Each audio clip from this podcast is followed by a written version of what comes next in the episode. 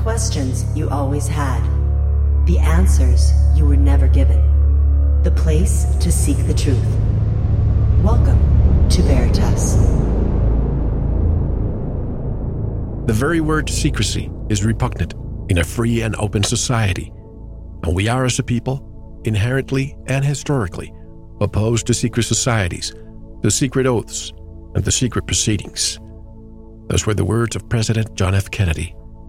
Tonight, we provide a 360-degree view of the shadow government, the deep state, and the CIA and its function. Tonight's special guest will discuss the good, the bad, and the ugly of the agency he loved and served for so many years. Greetings, I'm your host, Mel Fabregas at Veritas Radio. If you want to listen to tonight's full interview and all of our material, click on the subscribe button at veritasradio.com. And if you want to get in touch with me, want to be a guest on this radio program, have a guest suggestion, or have feedback, just click on the contact button of our website at veritasradio.com. I always love to hear from you. Tonight's special guest is Kevin Shipp, a former Central Intelligence Agency officer, intelligence and counterterrorism expert, who held several high-level positions in the CIA. He is the recipient of 2 CIA Meritorious Unit citations, 3 Exceptional Performance Awards, and a medallion for high-risk overseas operations. He holds a master's level degree in forensic psychophysiology.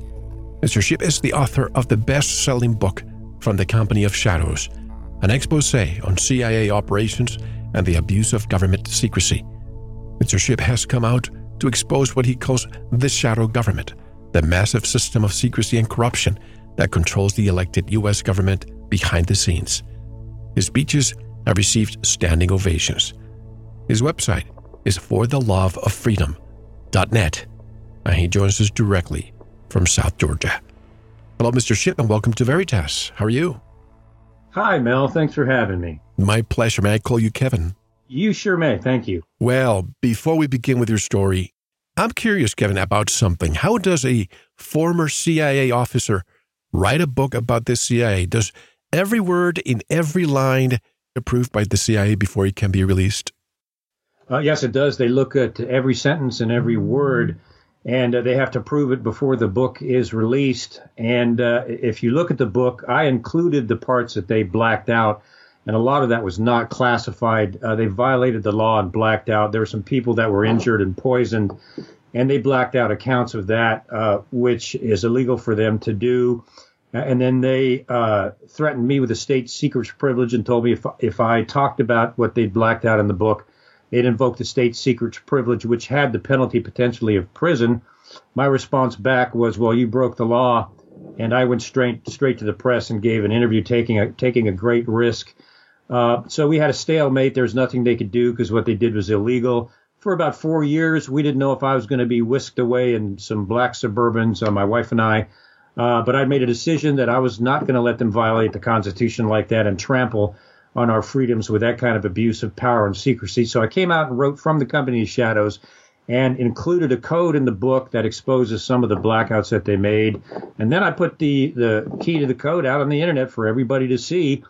And I understand the book wound up on the director of the CIA's desk, and it's pretty clear. Of course, I know a lot more than I can ever say, kind of Snowden-like things. So we've got kind of an understanding. They basically leave me alone and don't do anything about the code, and that's where we stand. So I've been speaking on this, on the shadow government and its gross abuse of secrecy, but for a little over 5 years now. Who was Judith? This is at the end of your book, but since you're talking about state secrets privilege, that I'd like you to define also. Who was Judith Pellia, if I'm pronouncing that right, Lothar? Yeah, Judy Lothar, and I have a pretty dramatic interview with her in the book, was the daughter of Arthur Lothar, who was one of the RCA engineers that was killed in a very, very serious and tragic plane crash in Waycross, Georgia. It was an Air Force program testing some so-called classified equipment they had on board. The crash happened. There were 3 RCA engineers on board. Judy Lothar's mother was one of the widows. All 3 of them asked the Air Force to give them evidence of what caused the crash. The Air Force refused. So they filed suit against the government to get the crash report and find out what happened. Well, the government, as it often does, it's one of their modus operandi, claimed, well, we can't show you the crash report because it's secret. So the widow sued. It went to court. And the court, in that case, after the 1948 crash, just created out of thin air and basically from the monarchy of England is where that doctrine came from. We thought we were supposed to get away from that, but from the monarchy of England, they devised and created the state secrets privilege based on that case, which gives the government total power to shut down any case against it with impunity and seal it so not even Congress can have access to it. And if any of the plaintiffs talk about it afterwards, they are threatened with prison. So it's the most tyrannical privilege the government has had. And the thing is later on, it was Judy Lothar that found the actual crash report to that crash on the internet. It was not classified. It was unclassified. And the crash resulted from gross negligence on the part of the pilots who had not flown that plane. They were trained 4 days before they got on board. An engine went out. The pilot overcompensated and drove the Superfortress bomber nose first into the farm in Waycross, Georgia. So it was negligence. The report was unclassified. The government lied about it. The courts upheld that lie, and the state secrets privilege is law today, and for example, was used by the NSA to stop any scrutiny of the NSA domestic surveillance program. Anytime any person or organization tried, they just shut it down with the state secrets privilege. So that's how powerful and how unconstitutional that privilege is. And we'll discuss FISA or FISA, whatever you want to call it. We're going to discuss that later because that's all over the news lately. But let's go back in time first just to give the audience a perspective of who you are. Tell us about your beginnings in the CIA before you applied and after. Well, it's funny. Before I applied, I was a starving biologist. My undergraduate degree is in biology, and I was kind of an environmentalist. And I was approached by a friend who was currently working at the agency and said, hey, why don't you apply there and, see if you can get in? Well, my response to him was, look, I was pretty crazy in college. So I don't know if I'd make that screening process because I was quite a partier when I was at Virginia Tech University. But I applied. Climbing antennas to touch the red light on top. Yeah, I don't know how you knew that, but yeah, I did that. I broke into a radio station in Falls Church, Virginia, climbed to the top, all the way to the top, and touched the red light. And what most people don't know is when you get that high up there, that thing's swaying back and forth. We smoked, we drank, we did everything you could think of, so with my checkered past, I never thought I would get in there. So I applied, got several phone calls from Mr. X asking if I wanted to continue my employment over about a course of a year. And I kept saying yes. And then the neighbors started telling me that the FBI had come by and were asking questions about me. So I knew it was in process. Still not thinking I would get in, but finally I get a phone call. Congratulations, Mr. Shipp. You have your first interview. Would you come into CIA headquarters and for your first interview for possible employment? So I go to CIA headquarters. They process me in there. I go all the way into the first floor through all security. I'm sit down in this little room, and lady comes out and says, Mr. Shipp, so-and-so will see you now. And of course I got to protect all these names. So I walk down this hallway with all these combination locked doors and walk into the office of the big chief who's sitting behind his desk. And these are the days when you could smoke in government buildings. So he's sitting back behind his desk, chain smoking away.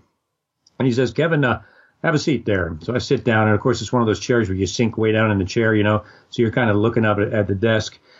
And he goes, all right, Kevin, I got some questions as we process you that I want to ask you. And I said, sure. Yes, sir. Go ahead. He goes, first question I have for you, Kevin, is have you ever broken the law? And I was like, well, that's the end of this interview. So I went through, I climbed to the top of WMOD radio tower. Let's see, we smoked pot in college. I drank beer. I went through a litany of things that I had done in my college days. And when I was finished, I said to myself, well, I told the truth. I guess that's the end of this interview. He sits back, takes a drag off his interview, blows the smoke through his nose and says, no, I got no problem with that. You want to continue? I said, yes, sir. So they continued with the process and eventually led to the CIA polygraph, which is kind of like getting a root canal. I made it through that and then eventually got into the CIA and eventually became an officer. And What motivated you to join the CIA? I know your friends were telling you, but is that a fascination that you had, or was that in your family and you may have found that out after you joined the CIA? Well, my dad was in the CIA, although we never knew what he did, and he was closed-lipped with what he did. He did not even know I had applied, and certainly didn't know I was hired, because he never talked about what he did. And then, of course, one day we see each other in headquarters, and we start having lunch, which is pretty cool. But so he although he had worked there for, goodness, 15, 20 years, we had no idea what he was doing. He had no idea that I'd applied, and then it all just came together. I joined the CIA because of love for country. And just out of patriotism, I wanted to get in there and make a difference and try to protect the U.S., as most people do when they apply to the CIA. There's a lot of patriotic people that apply. There's others that are fascinated with the secrecy and want to be a spy. And, you know, they wind up making stupid mistakes because they're getting in for the wrong reason. But I love this country, and I got in there to serve and see what I could do. And that's the reason I applied. Let me read this from your book for a moment. It's a quick quote. Congress must continually hold the CIA accountable and provide oversight, ensuring it functions under the restraints of the Constitution and protects the freedom of the Americans it serves. This has not always been the case, and in the past, Congress has been forced to take action and rein in the CIA in. The agency does not operate by popular vote, and the majority of its actions take place in the darkness of secrecy, unquote. Is this happening today? I ask you because it seems that at least since the JFK assassination, Kevin, the CIA has been operating almost as a rogue entity without any oversight. Well, I think that's true, and that's the nature of secrecy generally. And we have to go back to the National Security Act of 1947, which created the CIA, and the CIA was created by Harry Truman, who later regretted it, called it a sinister and mysterious agency, said that he regretted ever creating it. But the CIA was created without the consent or approval of Congress. It was created by an executive order from Harry Truman, and as I mentioned later, regretted because of some of the horrendous things the CIA was doing. They were connected to the Nazis. They were smuggling Nazi war criminals into the United States for use by the CIA. They lied to Truman, falsified their paperwork. They were engaged in assassinations, murder, and all kinds of horrendous things. And you know, when you have blood on roots of a tree, typically that tree never changes, and it never has. So the CIA has engaged. The higher I got up, the more I saw this. You don't see these things. That there are some wonderful people in the regular average ranks of the CIA, patriotic people. Some of my good friends were there. When you get up into the higher levels of the CIA, especially in covert operations, then you start seeing the dark side, and then you start seeing the agency operating outside the Constitution, under the veil of secrecy, many times without the knowledge of Congress, which are the representatives of the people, meaning that it is engaging in unconstitutional, illegal, and many times human rights violations. Why did Truman terminate the OSS, and what is the difference between the OSS and the CIA? Well, the OSS was the precursor that came out of the war with Germany. And they wanted a secret intelligence service that would try to penetrate the Third Reich, and that was kind of the OSS creation. And some of them actually did get into the Third Reich. And there were some courageous people that penetrated into Hitler's ranks, and that's what the OSS mission was. When Truman came in, and it was after Pearl Harbor. His goal was Pearl Harbor happened because of breakdown in intelligence. I can tell you, this is a whole nother show. FDR knew that Pearl Harbor was going to happen, and I got this from one of the Pacific generals knowledgeable of this. It's on one of the Intelligence Hour radio interviews I did. FDR had been given intelligence that the Japanese were going to stage an attack in Hawaii. FDR moved the most important battleships out of the harbor because he knew the attack was coming. He kept that information to himself and let Pearl Harbor happen. Truman's reason for creating the CIA is they didn't want another Pearl Harbor. Well, Pearl Harbor itself happened because of a kind of false flag, so that's ironic. But he wanted, and I think we still need something like this today, not like the CIA, but what he wanted was an objective intelligence agency that would collect foreign intelligence and provide it to the president so he could make good and accurate foreign policy decisions. And that's a good thing, and I think we need that. We need that today. Sadly, that's not what he got. Within the National Security Act of 1947, when it gives the agency its charter, all it says is that, quote, the CIA can engage in activities that the National Security Council may from time to time direct. It says nothing about covert operations. It says nothing about giving the CIA the power for covert operations. It says nothing about the CIA having the authority to engage in coups. And none of that is in the wording of the National Security Act. It was expanded beyond its limits, beyond the Constitution, beyond the legal constraints of the United States, way beyond any definition of what it was supposed to do, and eventually became a beast. And by the way, thanks for reminding our audience about Pearl Harbor, because that's it's one of those things that people don't want to believe. And in case, folks, you haven't listened to my interview with Robert Stinnett, just Google search within our website for Day of Deceit, the truth about FDR and Pearl Harbor, and get ready for some truths that maybe you're not ready for, but it's important to discuss. Now, after the OSS came the CIG. Was there any difference between the CIG and the CIA, or did it just change its name?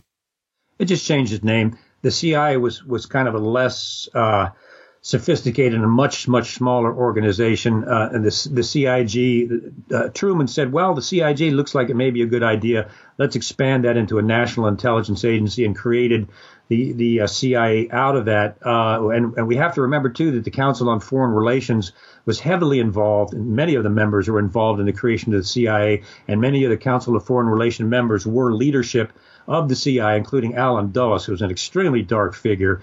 So it came out of the Council on Foreign Relations, and the CIG morphed into the CIA, and most of the CIA leadership came out of the Council on Foreign Relations. You mentioned Allen Dulles and his brother, characters. Your take on his participation in the Warren Commission, being that JFK had fired him.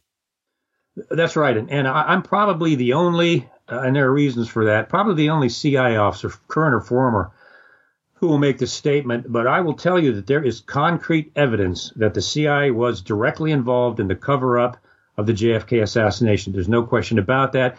There is some indication they were involved in the event itself. But one of the higher-level evidences of that is the Warren Commission overseeing, supposedly, it was kind of a kangaroo example, but to investigate the assassination of John F. Kennedy. Of all people, they appointed to run the Warren Commission Allen Dulles, who was the arch enemy of John F. Kennedy. John F. Kennedy had fired him for the Bay of Pigs. Dulles was extremely bitter about that and formed his own cabal of former CIA officers to try to come against the policies of John F. Kennedy. He despised Kennedy. You want to talk about motive. It was there. We know that Allen Dulles was responsible for high-level connections to the Nazis, assassinations, secret prisons, torture, and all kinds of things. He was a very dark figure, and he despised JFK. But talk about putting the fox in charge of the hen house. Allen Dulles elbowed his way into being in charge of the Warren Commission, investigating the assassination of his arch enemy. Do you think, Kevin, that when a new president takes office, let's say in this case, President Donald Trump, he gets into the White House, do you think that a new president is always shown the Zapruder film the first moment they get there, if you know what I mean? Well, I think they're more serpent-like than that. That would be too obvious. I think they'd probably pick up on that. No, they get him in there and they slowly smoosh them, tell them how great they are. And with every president except Trump, they've told them, look, we, the CIA, have all this knowledge and all this stuff that you don't know yet.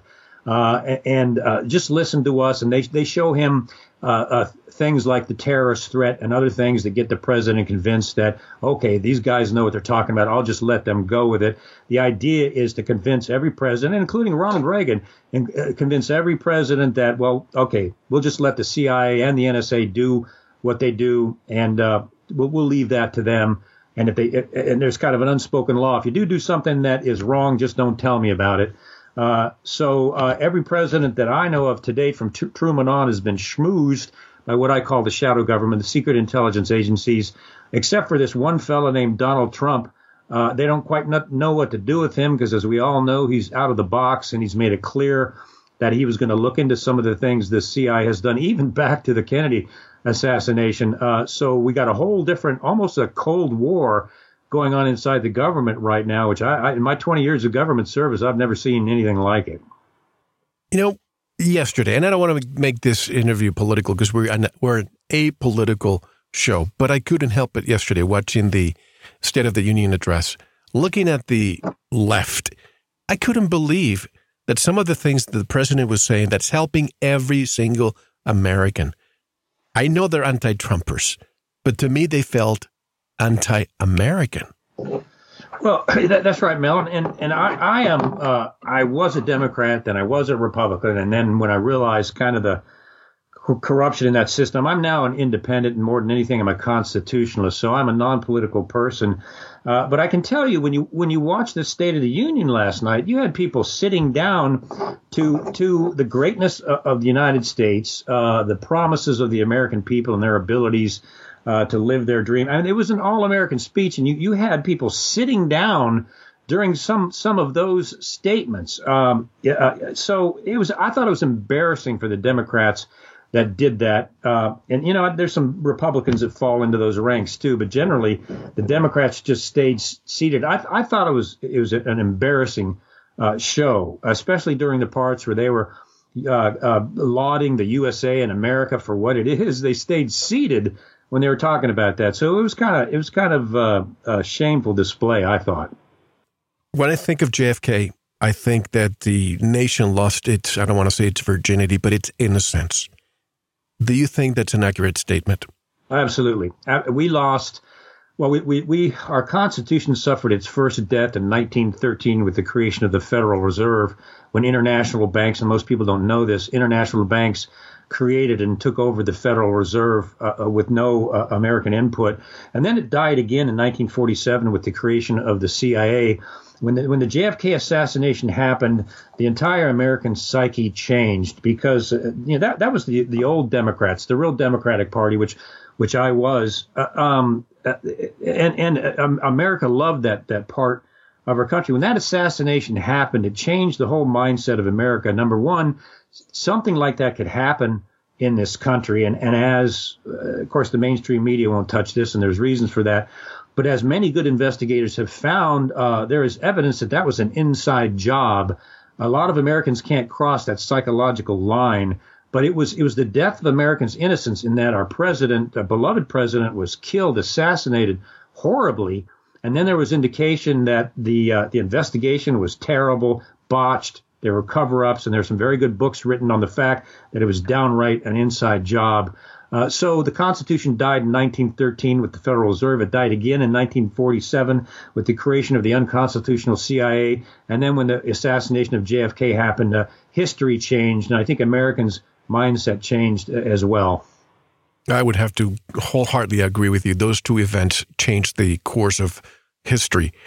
If that's the case, and I usually leave solutions for the end of the show, but I have to ask you now, how can we revert to what we used to be before the Federal Reserve Act and even the Tax Revenue Act?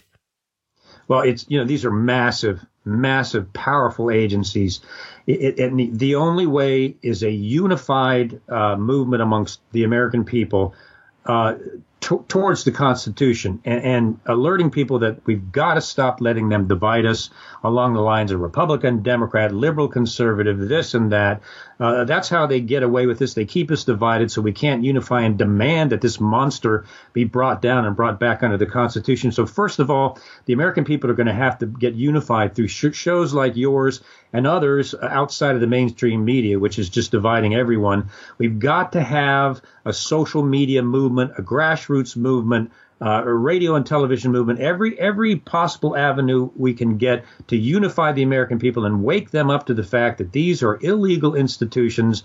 We are no longer a free country, and frankly, we're under a post-constitutional government. We've got to get that word out to as many people as we can, and the fact that they can make a difference, and it's got to be a national movement, a political revolution, where the people on both sides of the street get together and say enough is enough.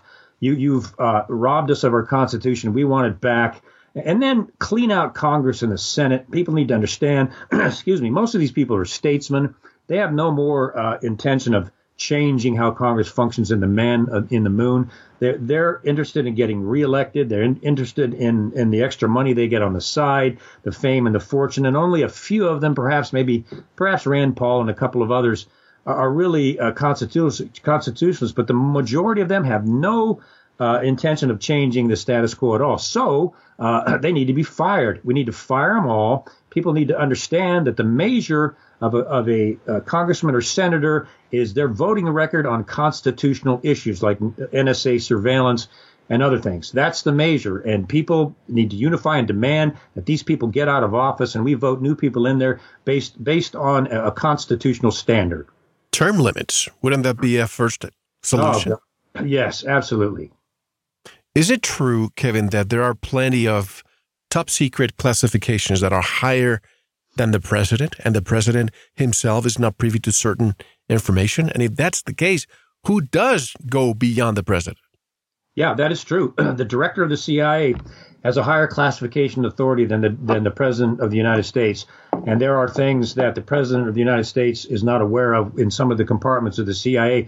Excuse me. Mike Pompeo was assigned by Trump to run the CIA. And Mike Pompeo is a pretty decent guy.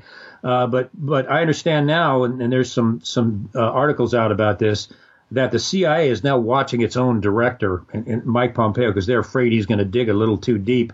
And Mike Pompeo just came out recently and made the statement, the CIA is not part of the deep state. Well, he's kind of correct in that the CIA is part of the shadow government, which is the secret intelligence agencies that I talk about. So right and wrong at the same time. And it's like putting Mother Teresa over a mafia crime family. Do you think the crime bosses are going to tell Mother Teresa everything that they've been doing? Of course not. They'll go to jail. So do you think these directors in operations are going to tell Mike Pompeo everything they've been doing? I know. I've been out there. Heck no, they're not. I've seen this happen to directors. They're going to provide the director of the CIA only the things that they want him to see. Remember when Kennedy said, we'll want to break this agency into a million pieces into the wind? Something tells me that perhaps the Trump administration wants to pursue something like that, perhaps not so overtly. But do you think that his intentions are to revamp all these secret agencies? Well, yes, and I have to say this, that there are some people, there's a lot of people out there that don't like Trump, and I understand that. There's a lot of people that are upset about his tweets. There's a lot of people upset about the kind of person he is, and on and on and on. But we have to remind people, in many respects, Trump's person is irrelevant. What is relevant is the fact that Trump can't be bought, can't be manipulated. Because of his out-of-the-box personality, they're afraid he's actually going to carry through on his promises to investigate the CIA, and which they're doing right now, investigating the illegal parts of NSA surveillance. He's actually doing it. And the shadow government is terrified of that. And you can see this war going on within Washington right now between Trump, between the shadow government and the deep state. It is unbelievable. It now appears pretty clearly that the FBI created false affidavits to get NSA surveillance on the Trump campaign and transition team of a president-elect. So I think whatever you think of Donald Trump, the fact of the matter is he is shaking the shadow government, and they are terrified that he is actually going to investigate some of the things that they've done. And that's what's happening. How is he so... I know that again, many people are criticizing the top heads of the CIA, the FBI, but I know the people who work there, I know some CIA officers, FBI agents, they're great people, the rank and file. Yes. But when it comes to the top, how is Trump protected from moving forward with everything people like you and I would like to see happen? Well, he's in a very dangerous position. He's surrounded by what people call the swamp, what I call the shadow government and the deep state. The deep state is a military-industrial complex and kind of the greed and money system behind Washington, but he is surrounded by people that they have essentially already done a character assassination on him, calling him mentally unstable. They've gone after his family. They've gone after all of that. And now Robert Mueller is veering off the Russia probe, and he's starting to get into some of the financial things in Trump's past, which is not within his parameter. He charged General Flynn. They couldn't find a charge of Flynn colluding with the Russians, so they got him on the FBI's favorite secondary false charge of lying to investigators like they did with Martha Stewart when they couldn't prove that she committed a crime. So it's dangerous for Trump in terms of politically, because they are after him. And I think it's even dangerous to him personally. Now, he's smart. He's kept his. I used to be involved with the Secret Service, and I was a protective agent on the CIA director's detail. So I understand how these things work. But Trump has actually kept his own security on his inner circle. Then he's got the Secret Service working with them on the outside, which I think is a very smart move, because he's in, I think, a very dangerous position, in that there are people, if you trace this back to JFK, I know the shadow government and even the deep state, there are people within our government that will do whatever they can to retain their power. And that puts him in I think, a very dangerous position. Just to clarify, what is the difference between shadow government and deep state? Okay, the shadow government, it's a very important distinction. The shadow government is the secret system behind government, which includes primarily, I call the central node, the CIA, because it's so unconstitutional. Then you have the National Security Agency. You have certain secret compartments within the FBI.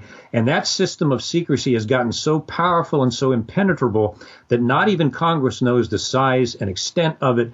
Congress can't penetrate into it because it will not give them the clearances.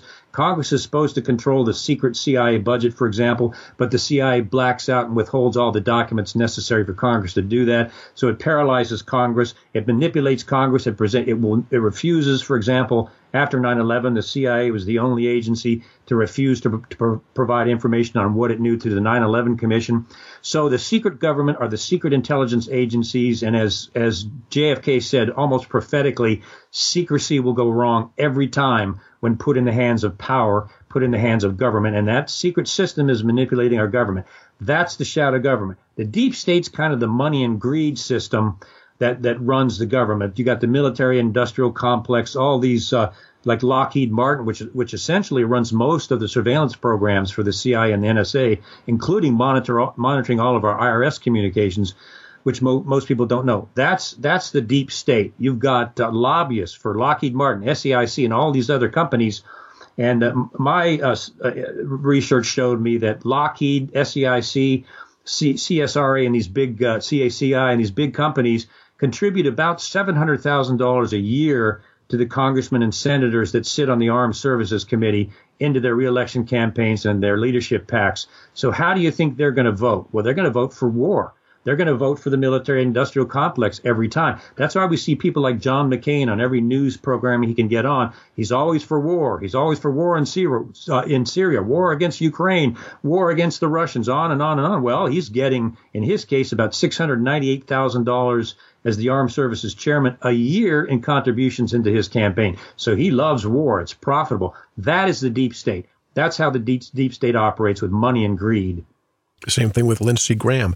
But just since you mentioned McCain, you probably have heard the stories about what he knew about our prisoners of war in Vietnam, and how he was approached by many people asking, we still have people back there, help us.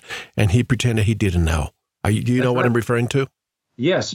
Unlike Bob Dole, who was a big proponent of going and finding the POWs, the missing POWs, John McCain, of all people, having been a prisoner, refused to support that effort, as shocking as that may be. And that may be because he's got some, from what I have been told, skeletons in his closet about his time when he was in captivity.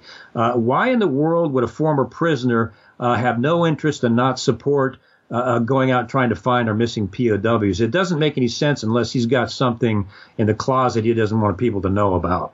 Maybe you know this, but I'm told that H. Ross Perot, you remember him, 1988, I believe it was, yes, running against Bush at the time. I'm told that the reason why he ran was because at one point years before, he went to the White House and he wanted to meet with President Reagan because he received satellite pictures with the eviction and evasion codes of people that were still there in the late 70s and early 80s. And he went there, and instead of meeting with President Reagan, he met with the vice president at the time, and Bush told him, we're not going to take care of this. Don't ever mention this again. Get out. Mm-hmm. And he said, I'm going to put all my money into running against you. And guess what happened? Yeah. He lost. Yeah. Your take on that? Well, we're dealing with a very powerful system that doesn't want to be exposed and doesn't want these things to come out. And they've got the power, the ability, and the money behind them to do that and shut these things down. Now, when we hear of trillions of dollars, you remember, I think this is September 10th, 2001, you had Secretary Rumsfeld there in front of Congress saying, we lost $2.3 trillion. How does that happen in the 21st century, Kevin? Yeah, that is correct. And we also understand that the Federal Reserve has lost a few trillion also. Now, when you lose money, it's like the CIA saying they lost the videos to the torture report. When the government loses that amount of money, that's a huge amount of money. When they say they've lost it, that's usually code for, well, we're hiding it. So you got to ask, you don't lose that kind of money. There's government incompetence, but not at that magnitude. So you have to ask, where did that money go? Well, obviously there's a secret budget program, and I'm convinced that where that money went to. And then you have to ask yourself exactly what was that. But if the money is allocated, say, to the Department of Defense, it really makes you wonder how every penny is not being tracked. But let me mention this for those who don't know. The Central Intelligence Agency Act, CIA Act of 1949, or Public Law 10, gave the CIA the authority to keep its budget, fiscal operations, and administrative procedures confidential and exempt from public disclosure, almost like the Fed, the Federal Reserve. That is obviously a privilege of the CIA. Has that privilege been misused, Kevin? Oh, absolutely. And actually, the CIA's budget is above confidential. It's secret. And you have to have a secret clearance to get any access with that. And guess who grants that clearance? The CIA does.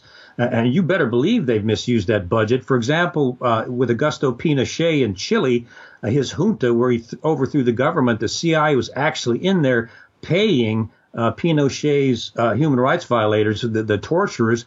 I think they tortured and killed 46,000 people, 200,000 disappeared. Some of them were pushed out of helicopters over the ocean, I understand. And many of Pinochet's operators were paid by the CIA with our tax dollars because of their secret budget. And that's gone on and on all the way down through Iran-Contra. And I was in the CIA during that time where they used our tax dollars to run guns to Iran, which was illegal. It was a violation of U.S. and international law, and then run drugs into the United States. I did an interview with a DEA supervisor that witnessed the CIA running drugs and telling the DEA to stand down. So they're running drugs back in on the planes from the Contras into the U.S., using secrecy, using our tax dollars because of their secret budget, and on it goes. They've staged 80 coups, the CIA has, with our tax dollars. They've overturned democratically elected governments because of our tax dollars. On and on and on it goes. That's why I'm calling for, in my interviews, the National Security Act of 1947 needs to be rescinded, and they need to structure and organize a new intelligence service originally the way that Truman intended. I am so happy to hear this from you, Kevin, because you're a former CIA officer talking about this. But I remember back in 1997 when I moved to Arizona, I came to Tucson and I was invited to a social gathering in a house in the foothills, and I'm outside with a glass of wine, looking at the beautiful scenery at night. And next to me, there's this lady, probably in her early 60s. And she starts looking at the lights and says to me, you see those lights? Half of those lights would be completely down if drugs were legalized. And I looked at her like, who are you? And she told me, I'm a retired CIA officer. And I'm like, well, what are you talking about? And she explained to me, you see, we keep the monopoly going so that the prices can always be high.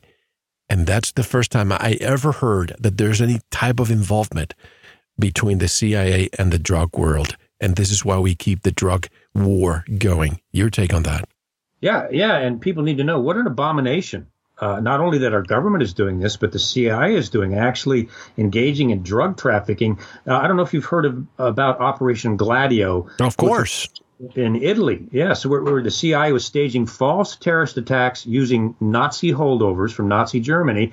They were staging false terrorist attacks, blowing things up. I think they killed 419 people, and then they were taking the money used for drugs from the mafia, laundering that through the secret bank at Vatican, where they had a CIA officer stationed, and then selling those drugs on the U.S. streets and the cities to make money to fund more operational Gladio operations, literally selling drugs within the United States. I endorsed a book by Paul Williams on that reluctantly, but after I read it, there were 2,000 sources in there. Of course, I was aware of how these things work.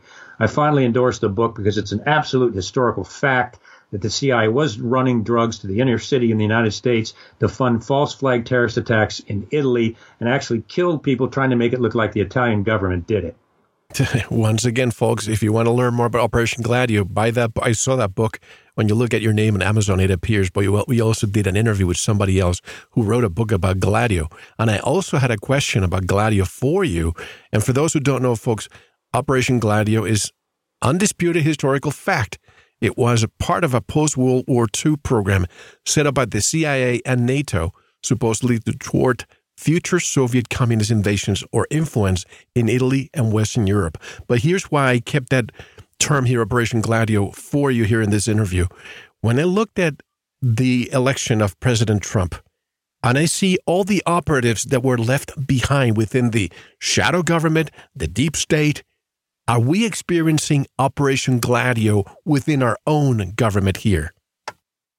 I would say yes. I would say, and if you look at kind of the statements that the former CIA directors and NSA directors have made, and let me make an important point here, because some talk radio and some Republicans say that, well, these deep state people are Obama holdovers and they're trying to get Trump because they were appointed by Obama. That's simply not true. The deep state goes across both Republican and Democratic institutions. For example, John Brennan, director of the CIA, who hacked into the Senate computers about the torture report, he goes back 30 years in the CIA across multiple administrations, Democratic and Republican.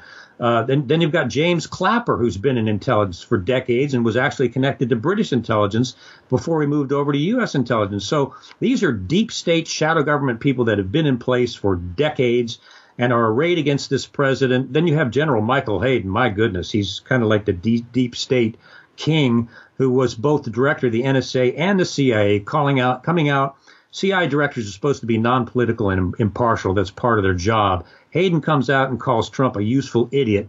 Mike Morrell, the acting director of the CIA, comes out and says that he'll do anything to stop Trump from being elected, and he's going to support Hillary Clinton any way he can. These intelligence officials are not supposed to be making public statements like that, but they've actually come out in the open in interviews and said these things. And, of course, now we have this so-called dossier where we know that the CIA intentionally leaked that to the press on purpose, manipulating the press. So, yes, we do. We have an operation from specifically the shadow government against this sitting president. Whatever you think of Donald Trump, the fact of the matter is he is shaking the boat. He's starting to investigate what they're doing. They are narcissistic. I work with some of these people. Some of them are sociopaths. They will do whatever it takes to keep this man from opening the closets and investigating what they've been doing for the last 40 years. They will do literally anything. This is whether you like Trump or you don't, folks, but this is the first time in my life where I have seen, after 1 year of taking office, this president has made promises that he has kept. All the other presidents, it might take him 8 years to do so, but in the first year he has done so. So what's in store for the future, you think? Yeah, there's such an important distinction, because I just hope that people have an open mind for the facts, because, I've met people that are so voraciously anti-Trump that they don't care what the facts are. They're going to go with that no matter what happens. If you look at the State of the Union, he's done some remarkable changes. He talked about making pharmaceutical drugs cheaper. He slapped Big Pharma right in the face with that statement. He did, yes. And that no president's ever done that. Usually he's in their pocket. He mentioned something which I thought was phenomenal. He wants to improve or allow experimental medicine for terminally ill patients to use experimental medicine. No president's ever done that. There are people lining up with terminal illnesses crying out for alternative treatments. Allow them to try. Yes, and he's going to allow them to try that. No president's ever done that. And, of course, we got the tax cut, which is already bringing Apple and other companies back in the United States into the tune of billions of dollars. He is actually literally defeating ISIS when Obama, and I know from some pilots, Obama ordered the pilots not to bomb ISIS. There was a tanker of ISIS trucks carrying fuel, and Obama wouldn't let the Air Force bomb the convoy until they dropped leaflets to ISIS, letting them know that the attack was coming so they could escape. Trump is actually nailing ISIS, and they're pretty much they've lost almost all their ground under him. So he's doing these things. And whatever you think of Donald Trump, he is doing these things. And some of these, I sat back last night and told my wife, I have never seen a president have the guts to come up against Big Pharma like that, or to open up experimental medicine like he did ever. So some of this is dramatic. You said something interesting about ISIS, because before we saw all these, you've seen the video, hundreds and hundreds of new Toyota trucks. And the first thing that comes to mind is, those trucks are probably about $25,000, $30,000, $35,000 each. Yeah. Where are they getting their money? In today's day and age, that money should be flowing somewhere electronically. I doubt, well, unless there's just dropping pallets of cash, but that money should be going from somewhere. All of a sudden, Trump gets elected. Could it be that funding to ISIS, the traditional funding source, stopped, and this is what ISIS is, quote unquote, on the run?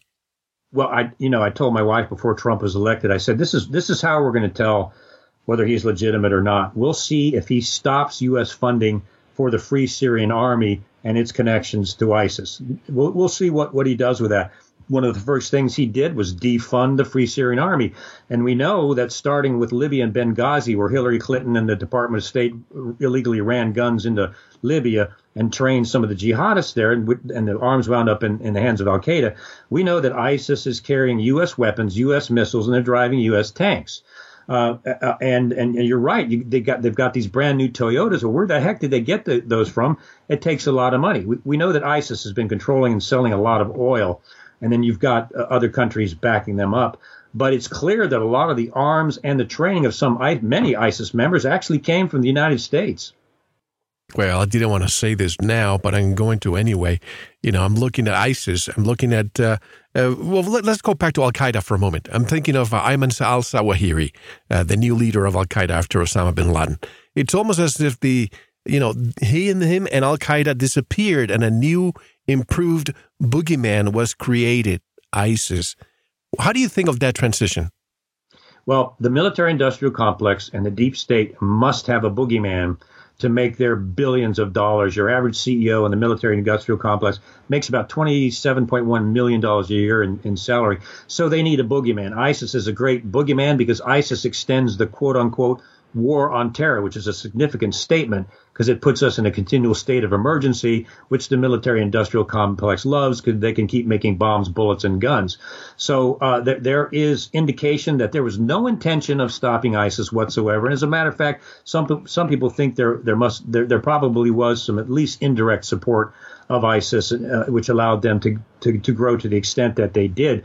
And now, along those same lines, we have the demonization of Russia. Oh, Russia's this big ogre, so we've got to stock up and we got to move all these guns. And they're now arming Ukraine, I think, to the tune of $350 million in arms they just provide to Ukraine. And Russia is the new boogeyman. And they've got to create these boogeymen so they can keep making bombs and bullets and pumping themselves up with cash, essentially. I'm laughing because I'm thinking of years ago when I mentioned when ISIS came along, I found their website. Yeah, folks, believe it or not. And somebody heard me and just sent me a few weeks ago a copy of the Yellow Page book showing ISIS. Are you familiar with Fort Huachuca, by the way? I've heard of it, but not in detail. Well, it's not too far away from where I am. It's in Sierra Vista, Arizona, one of the biggest army bases. But right there's ISIS. For anybody that wants to know, 4116 Avenida Cochise. I have a phone number and an email. It's defense contractors. It's defense, Navy, Air Force, planes, the whole thing. And the name is ISIS. It's right in your face. All of a sudden, after this became public, they changed their website to something else, from ISIS.org to something else. Do you think that perhaps this defense contractor was being used right in our faces and we didn't know about it? Well, I know from some informed people, informed especially about Operation Gladio back in Italy, they consider that there is a new Operation Gladio going on with support of terrorist organizations defund the military-industrial complex, go after oil in places like Syria, and that there's now actually a modern Operation Gladio going on involving ISIS and other things. And I've listened to what they've had to say, and I think there is some merit to what they're saying. I have to tell you, once again, I don't mean to continue bracing President Trump, but he's not doing anything for me to go against him at this time. And as I said, I voted Democrat, I voted Republican, I'm apolitical, I'm an independent. But when I hear that people are getting more money with the tax cuts, things are getting better for everybody. When I hear all these people all the time that want him out, want him impeached, want him ejected, want him killed, I think, where are these the new Bolsheviks that are trying to take over this nation, Kevin? Yes. They deny the facts so much. As a matter of fact, in the case of some news outlets, they downright lie about these things. And we've talked about this. How could they lie so badly or appear so ignorant unless it's intentional? And I think, yes, there is something similar to a kind of a leftist, almost Marxist Bolshevik revolution in the United States. And Cass Sunstein, the husband of Samantha Powers, who unmasked 260 Americans as the UN ambassador. How she got that kind of power as the ambassador, I don't know. But Cass Sunstein is an example of those who've come out and said, we need to change the Constitution. We need to change the First Amendment because it gives too much freedom to people. So that there is kind of like a huge leftist Marxist movement in this country, much of which is in the mainstream media, and it's right out there in your face for everybody to see. The propaganda that they put out is the exact opposite of the truth, and sometimes it just seems absolutely stupid. Well, it's not stupid. It's intentional propaganda. So, yes, I think there's an actual move. Some of these editors in the mainstream media came up from the communism, Marxist hippie days way back when, and now they're editors, et cetera. Some of them are directly connected to the CIA. That's a whole nother talk. So they are manipulating the news and they are putting propaganda. That's why the mainstream media is gone. It's dead. That's why the only remaining pillar for our democracy and the Constitution is alternative media, credible alternative news stations like this, and others that are getting this message out because the mainstream media is not doing it. They're gone. They're bought and paid for. They're connected to U.S. intelligence. They're parroting government information. But see, people are listening to that propaganda because they don't know this, and they're just buying it. And what I'm about to say may offend some people, but, I don't like dynasties. I don't like when I see the Bush coming down again, and the Clintons. I don't like a political party to be in power for too long. When Obama took office, I was ready for a change. So the same thing would happen in the future. But with the left, they want this illegal immigration. They want open borders. They want to bring people from all over the world. Something tells me that what they want is to rule until the sun doesn't shine. Because if they can't get the votes with the people that they have in place in the United States, they need votes from elsewhere. That's just my humble conclusion. No, I think you're exactly right, Mel, because one of the things that the Trump election showed is that there's millions of Americans out there that are fed up with government tyranny that we've seen over the last 20, 30 years. And they came out and they voted. And the people on the left understand that these millions of people are out there. So their modus operandi is to open the borders up, get immigrants in here, as many as they can, because when you give them benefits, who are they going to vote for? They're going to vote for the left every time. All this is backed up by George Soros, who has come out publicly and said he wants to eliminate U.S. national sovereignty. It was George Soros. I think he gave $27 million to Hillary's campaign. He gave another $29 million or so to Barack Obama's campaign to get them in because he wants to destroy the U.S. borders, destroy U.S. sovereignty. And the way they all see this is by bringing millions of immigrants in. Those become votes, and those will tip the scales for them. Oh, speaking of Soros, I used to live in Asia in the mid-'90s, and I remember spending time in Malaysia. They wanted Soros on his head on a silver platter, because this man, believe it or not, is so powerful that he talks about a country and he loves to short. He treats countries like a stock. So when he shorts them, he says something about a country, the country's economy goes down and he makes billions. They wanted him dead. Why is it taking so long for this guy to be stopped? Yeah, and he has literally destroyed the currencies of some countries. He seriously injured the economy of the United Kingdom. And I think one country, it was Thailand, he ruined their economy. And Malaysia, too. Yes, and Hungary has just come out and called him a criminal. Yes. So he's viewed as a criminal by the rest of the world, including Russia. Here in America, he's got influence through Media Matters, pumping millions of dollars into the mainstream media. He's got tremendous influence within the United States, which is just remarkable. And you keep wondering, how does this guy get away with this? How does this guy keep himself insulated? Well, we talk about this left movement in the United States. They're protecting him. They're taking his money. They're doing everything they can to support him. So a large part of his support comes out of this movement in the United States. I remember December after the election, I was in Budapest, and I saw more Trump stickers on cars there than I ever saw here in the United States. So obviously, they're fans of Trump over there. But you use the term imploded a lot throughout your book. When did the agency, that's how it's known, the agency, begin to implode? And what caused its implosion? It seems to me that the Soviet Union was what kept the CIA busy. Once the Soviet Union collapsed, and I think this also applies to the whole military-industrial intelligence complex, other enemies had to be created to justify not only its existence, but, we need an intelligence agency, but perhaps its size and its budget. Well, yes. I was there when the Soviet Union collapsed, and it was a remarkable time.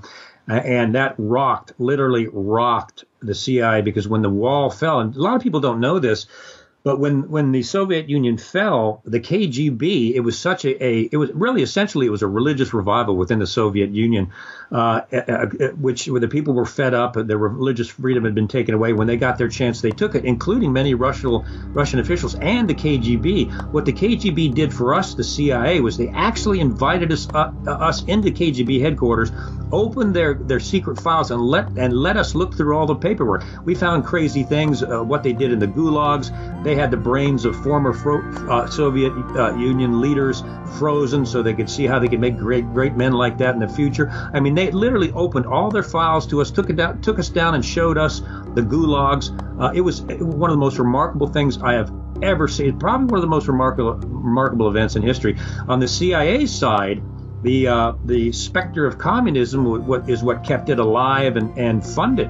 Well, that was gone, and they were cutting out entire divisions of the CIA. People were losing jobs.